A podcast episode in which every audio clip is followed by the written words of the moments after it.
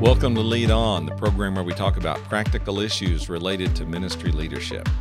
I'm Jeff Iorg, the president of Gateway Seminary, and I've been a ministry leader for a number of years. I've been a church planter and a pastor. I've been a ministry executive. And in all these different venues, I've learned a lot about what it means to take the Bible and good theological principles and apply them to the practical concerns of ministry leadership. Now, if you're new to this program, this is not really a preaching show or necessarily a teaching show in terms of looking at the Bible or looking in depth into passages of Scripture. I really enjoy doing that in other venues, but that's not the purpose of this program. This program is about talking about the practical issues that are facing pastors, missionaries, church planters, uh, lay leaders like deacons and elders, and others in churches who are doing their best to try to advance God's kingdom. Now, I've been working over these past few programs through a list of issues that were surfaced at the end of 2020 and in early 2021 by companies that survey pastors to try to find out what's happening with them, uh, what are the concerns they're expressing, and how really they need to be helped to deal with the pressing issues of ministry leadership today. And if you've been listening to the program these past few weeks, you know we've touched on a number of different issues, and we come again to another one of those pressing issues that pastors and other church leaders have identified, and that is emotional fatigue, or what some people call decision fatigue in ministry leadership. This morning, another person uh, dropped by my office just for a few minutes to talk about his ministry to pastors, and he said that as he's dealing with pastors, uh, they're telling him that they're just worn down. They're worn down by all of the different decisions they've had to make to try to deal with the pandemic, to try to deal with all the changes that have been thrust upon them because of these circumstances and other related issues. And so that really confirmed to me that not only did a lot of pastors say this was a problem in a survey, but a guy that I know that works intensely with pastors and helping them through crisis situations like this reported the same kind of issue. So today, let's talk about emotional fatigue or decision fatigue in the context of ministry leadership. What causes this decision fatigue? This being tired of dealing with all the issues that are going on right now? Well, three or four things showed up in the survey, and in my conversations with pastors, these things have been confirmed. First of all, pastors and other church leaders are simply tired of the perpetual uncertainty that we're living in right now of not knowing what's coming next. Now, all of us deal with some uncertainty in life, to be sure. But churches and pastors, particularly, have a rhythm about life that you know every Sunday you're going to have certain services, and every week you're going to see certain people, and every uh, month there are going to be certain kinds of meetings. And that sort of a rhythm of ministry life brings a lot of comfort to us in the context with all the different kinds of things we have to deal with in the rest of our lives. But right now, there are all kinds of circumstances that are disrupting those schedules and causing us to not really know what's coming next. And then on top of that, many of us who lead organizations have also been puzzled by having to deal with all of the changing rules and conflicting policies that are coming from various levels of governmental authorities. The federal government says one thing, the state government says another thing, your local county government says a third thing. And quite frankly, very soon this can all become very burdensome and very wearisome to try to deal with this perpetual uncertainty. Another cause for this being tired of dealing with all the issues is tired of dealing with petty conflicts over lesser issues. One person said, I'm so tired of refereeing arguments about whether or not to wear masks. I'm so tired of listening to complaints about uh, how we're having to alternate between live services and outdoor services and in person services. I'm frustrated that people are uh, bringing petty conflicts about politics and public issues into ministry situations, not the serious and substantive ones, but just the smaller ones that are a nuisance to everyone. I'm just tired of dealing with petty conflicts. I mentioned that friend earlier that came by to see me recently who talk, who meets and works directly with pastors and he said the thing they tell him that's been the hardest during all of this difficult time we've been through has been handling the criticism for their decisions over things that they consider these lesser issues. Another factor has been pastors are tired of being the punching bag for frustrations that people have with others. In other words, uh, people are frustrated with the government, they're frustrated with their boss, they're frustrated with their financial situation, uh, they're frustrated with their physicians and their capacity, incapacity or inability to access health care. They're just frustrated. And they tend to take that out on a person that they feel the safest venting on. And often that's a ministry leader, whether it's an elder or a deacon or a program director or even a pastor. Sometimes this is called the kick the cat syndrome. Uh, you know, you, you you go to work and and your boss yells at you, and you go home and you yell at your spouse, and your spouse goes in the next room and yells at the children, and the children get up and stomp out in anger, and one of them kicks the cat. And the poor cat looks around and wonders, What did I do wrong? How did I get involved in this? Well, it's because it got passed down to the uh, to the animal in this case, or the person in the case of many ministry leaders, who's least likely to respond in some kind of negative fashion. Pastors feel that way. Church leaders feel that way. During the pandemic and all the things that have gone along with it, all of the frustrations that people have that should really be directed toward other people are being directed toward them. They feel like they're at the end of the line getting kicked when they really didn't cause the problems in the first place. And then uh, another frustration is that pastors are just tired of not being able to do hands on pastoral ministry. And this is really the meat and potatoes, if you will, of small church pastors and leaders, particularly. Not being able to go to a hospital and pray with a member in crisis, not being able to be with families who are experiencing bereavement and possible loss of a family member, not being able to do funerals, uh, especially church funerals, where lots of people come and offer support and care, and pastors feel a great deal of, uh, uh of significance and responsibility in ministering in those situations tired of not being able to do hands on pastoral care, not being able to meet with people one on one, not being able to schedule a lunch or schedule a coffee or schedule a meal because those things aren't available right now. All of these kinds of things bring that sense of fatigue to pastors and to other ministry leaders. So, why do pastors and deacons and elders and program leaders and associate pastors and people who are trying to give leadership in the church at a time like this have decision fatigue? Why are they tired of dealing with all the issues? Why do they feel emotionally flattened by all that's happened around them and is happening to them? Well, I've given you at least some reasons. They're tired of this perpetual uncertainty. They're tired of dealing with petty conflicts. They're tired of being the punching bag for frustrations people have with others that express it uh, uh to them. And they're just tired of not being able to do their hands on pastoral ministry that they find so fulfilling. And as I said, this last part is really the meat and potatoes. It's really the core of what it means to be the pastor of a smaller church. Did you know that this burden has fallen particularly on pastors and other church leaders in smaller churches? And in fact, this is the way most this is the size of most churches and the way that most church leaders operate. Did you know that more than 80% of evangelical churches in the United States have 200 or fewer attenders on a Sunday, and about half of the churches in the United States have less than 100 people attending them every single week? We have in Southern California here these huge flagship churches, and we thank God for them, and they make a significant contribution uh, in this area. But for every one of those, there are hundreds of other churches that, if they're fortunate, have a pastor, many of them a bivocational pastor, who have mostly lay leadership who are trying to meet all the needs in this very difficult time.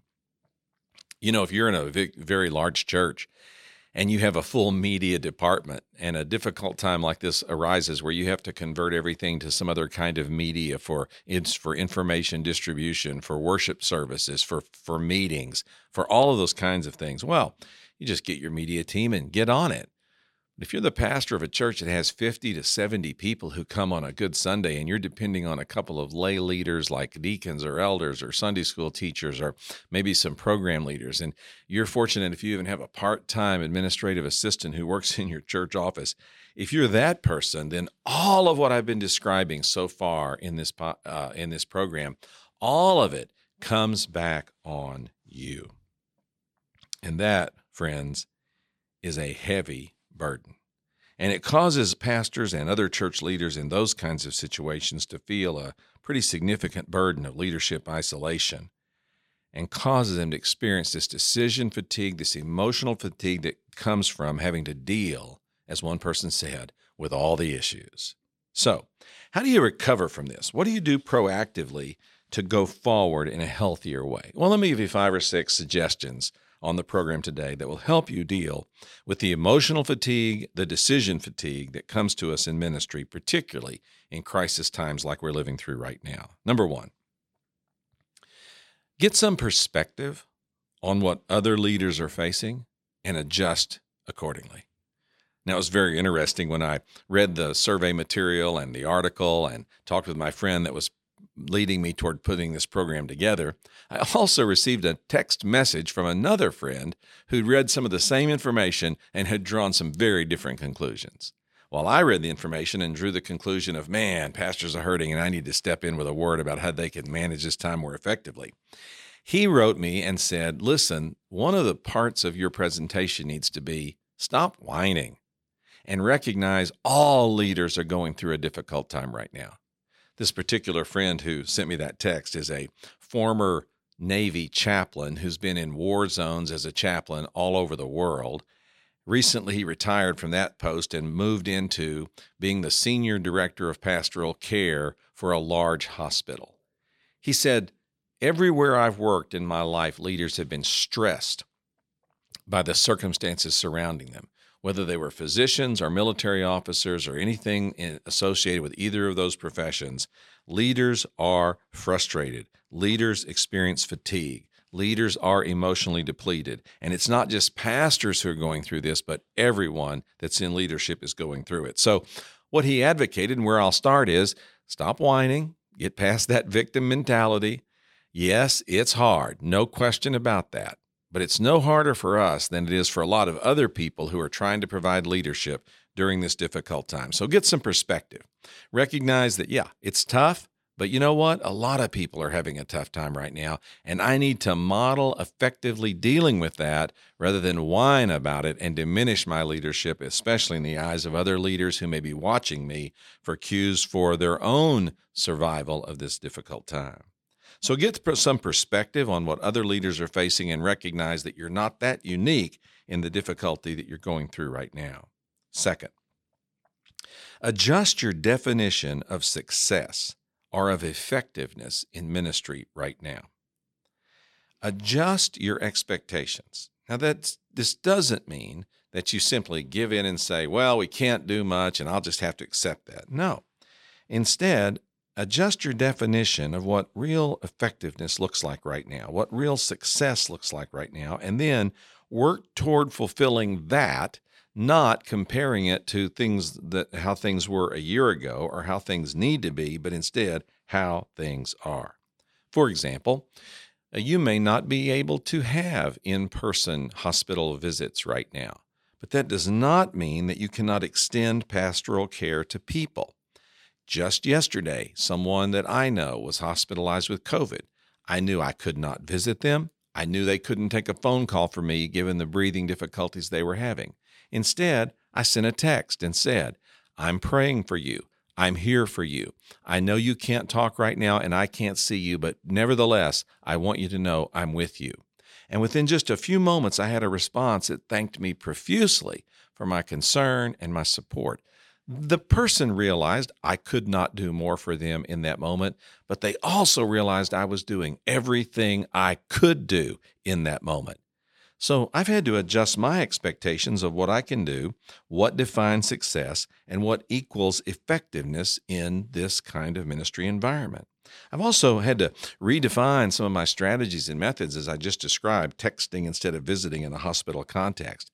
And I'll give you another one that seems so simple and basic and yet has proved to be profound for me and for others I know who are also doing this same thing, adjusting their expectations, shifting their methodologies to fit the current circumstances, and then evaluating those in light of what we can do, not what we can't do. And that suggestion is this rediscover the telephone. Did you know that you can actually make a voice phone call on your telephone? I know for most of us, our phones have become our email devices and our texting devices and our app access devices. But during this time that we've been living through for these past months, I've just rediscovered the power of the telephone to actually call a number and say, Hello, how are you? Let's talk for a while and to put that phone on speaker and carry on a normal conversation with a person. Now, rather than complain about the people that I'm not able to see in person, I've maximized my skills at connecting with people by phone and using as much voice connectivity as possible to make a difference in their lives. So, Adjust your definition of success or effectiveness and shift your methodologies in these new circumstances so that you can define success or effectiveness in light of what you can really do right now, not in light of what you used to be able to do or what you think you ought to be able to do. Third, another way to overcome emotional fatigue and decision fatigue in ministry is to lessen your dependence on being needed to validate your ministry. Now, this is the dirty little secret of why so many pastors are frustrated right now, and so many church leaders are frustrated right now about not being able to do hands on pastoral ministry. We enjoy doing that not only for what it accomplishes in the life of the person we're trying to minister to, but we also enjoy it because of what it means for us personally, for the sense of fulfillment and validation we get from being involved in pastoral ministry to others. You know, one of the most dramatic examples of this happened to me a number of years ago. I was working with a pastor in the in the state of Washington. He was a very, very effective and very busy pastor with a fast growing church. I sat down with him one day and he, he showed me a building plan they were going to construct, which included an auditorium that seated 1,000 people. And I'm not quite sure why I was prompted to ask this question, but I looked at that plan and just said, hey, why just decide on a thousand? Why why not twelve hundred? Why not seven hundred and fifty? What what made you choose a thousand? And I thought he might say something like, well, that's the size that the building will, or the, the, the land will support, or that's the size of the parking lots that can be built that will be uh, in proportion, or something like that. Or maybe even that's as much as we can afford, but that's not what he said. He said, we're building for a thousand because that's the number of people I know that I can take care of. My blood went cold. I said, You can take care of a thousand people? Oh, yes. Yes, he said, I know I can take care of a thousand people. And that's the number because that's how many I can care for.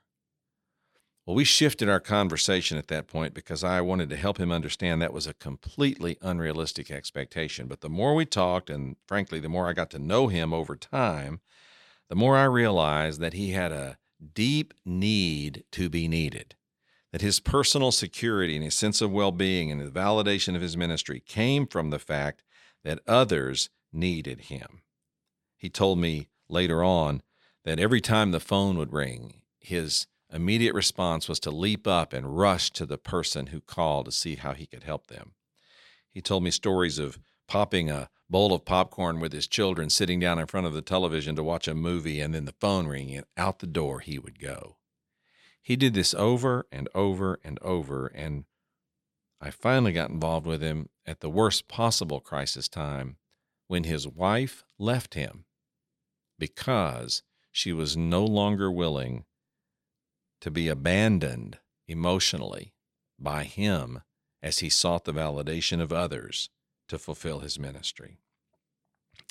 One of the reasons that some of you get so overwhelmed with so much emotional fatigue, so much decision fatigue, so much being drawn out of you is because you are giving of yourself not just to meet the needs of others, and that's legitimate, but you're also giving of yourself because, quite frankly, you need to be needed.